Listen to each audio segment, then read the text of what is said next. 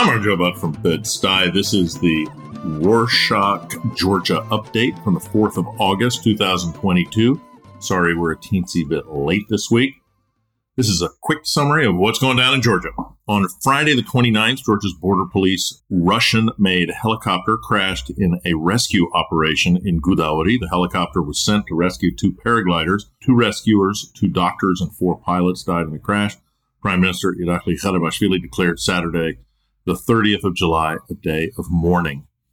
Minister of Internal Affairs stated paragliding and similar activities will be forbidden until new regulations are put in place. Paragliding is popular but unregulated in Georgia. The president awarded the rescuers' families with civil dedication medals.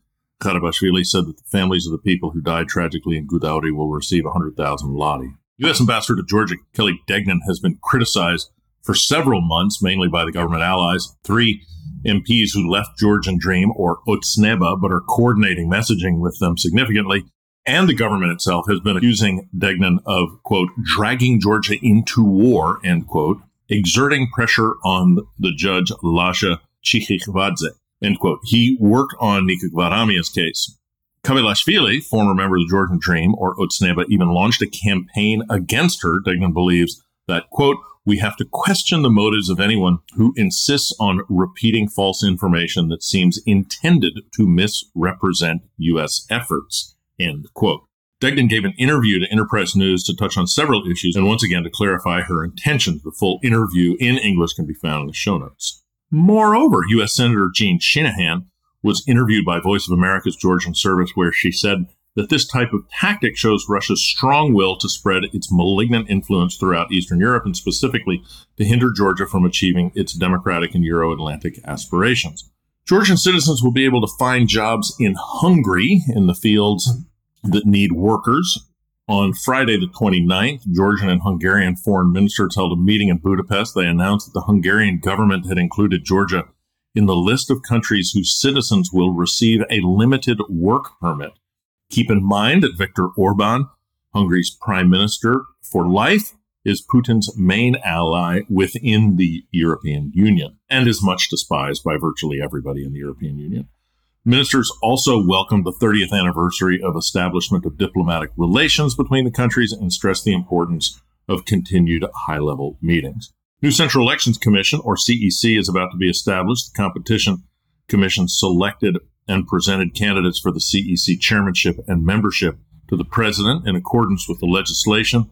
Seven days after the commission nominates the candidates, the president of Georgia has to select some of them and submit them to Parliament, which will make the final decision.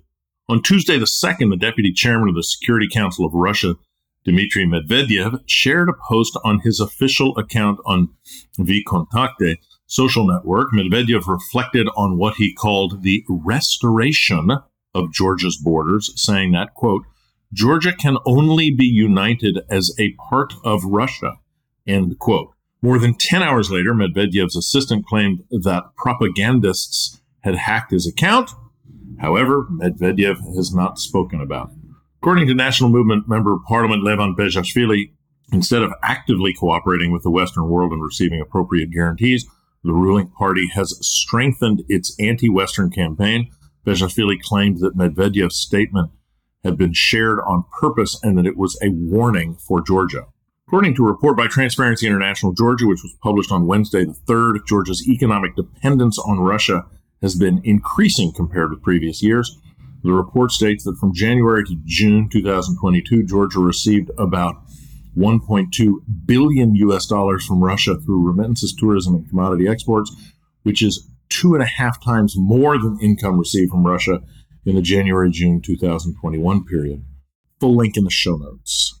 On Tuesday, the second, the Lelo for Georgia party called the executive to introduce a visa regime, called for the executive to introduce a visa, visa regime for citizens of Russia and Belarus which uh, has been popular in, in, a lot of the European Union, as mentioned in the official statement posted in the party's Facebook page, the flow of visitors from occupying country is beyond control, and the current regime cannot control the citizens entering the territory, which leaves the country vulnerable to challenges and threats.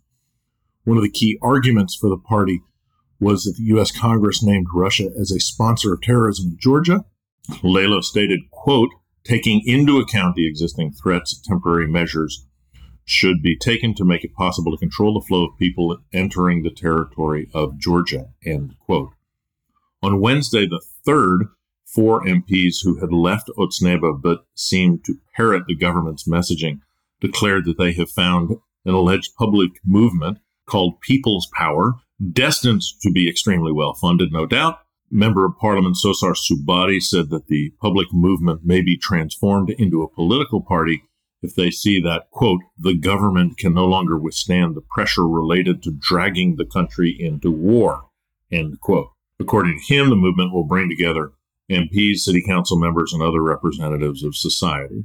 On Monday, the first U.S. member of Congress, Adam Kinzinger, tweeted, quote, regarding the information nation of Georgia, we want to be clear. The U.S. seeks to end the fighting in Ukraine without Ukraine losing a single inch.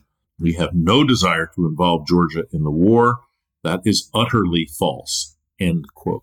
Not long ago, on Monday, the 18th of July, Radio Freedom interviewed former Russian spy Vlasivod Osipov, who declared publicly how Russian officials had instructed him to get acquainted with the Georgian political elite and inform them about the politicians' plans and vision. Osipov said that spies like him could be found in every field and even in every organization, including NGOs. Full interview in Georgian can be found in our show notes. Moving on, on Monday, the first Prime Minister Irakli Garibashvili said that the government plans to implement a 50% increase in public workers' salaries by 2026. Garibashvili said that between 2022 and 2026, there will be a yearly 10% rise in public employees' wages. Speaking of salaries, Georgia Fair Labor Platform published a report titled, quote, Wage Theft in Georgia, the Financial Impact of Labor Rights Violations, end quote. Document shows how wage theft has been normalized. It's so normal that most forms of wage theft are not even perceived as crimes. They are certainly not viewed with the same disdain as other economic crimes, such as property theft. Find a link in the show notes. And some sad news. Famous Georgian singer Mamuka Onashvili died at the age of 55 in a car wreck near Natakhtari, which killed one person, one other person on the spot, injured three. He started his solo career in 1994. He used to be the host of some music entertainment shows on Georgia State Television Channel 1 and Ajara TV. During his career, he released two albums and received several awards. That's it for this week. Thanks for joining us. It is very hot, so remember to drink water, wear sunscreen, and tell your friends about this update. Last one won't help with the heat, but we'd appreciate it. Say hi at georgia at rorschach.com. Message us on Instagram, rorschach underscore G, or Twitter is at Rorschach Georgia. Nachfandis.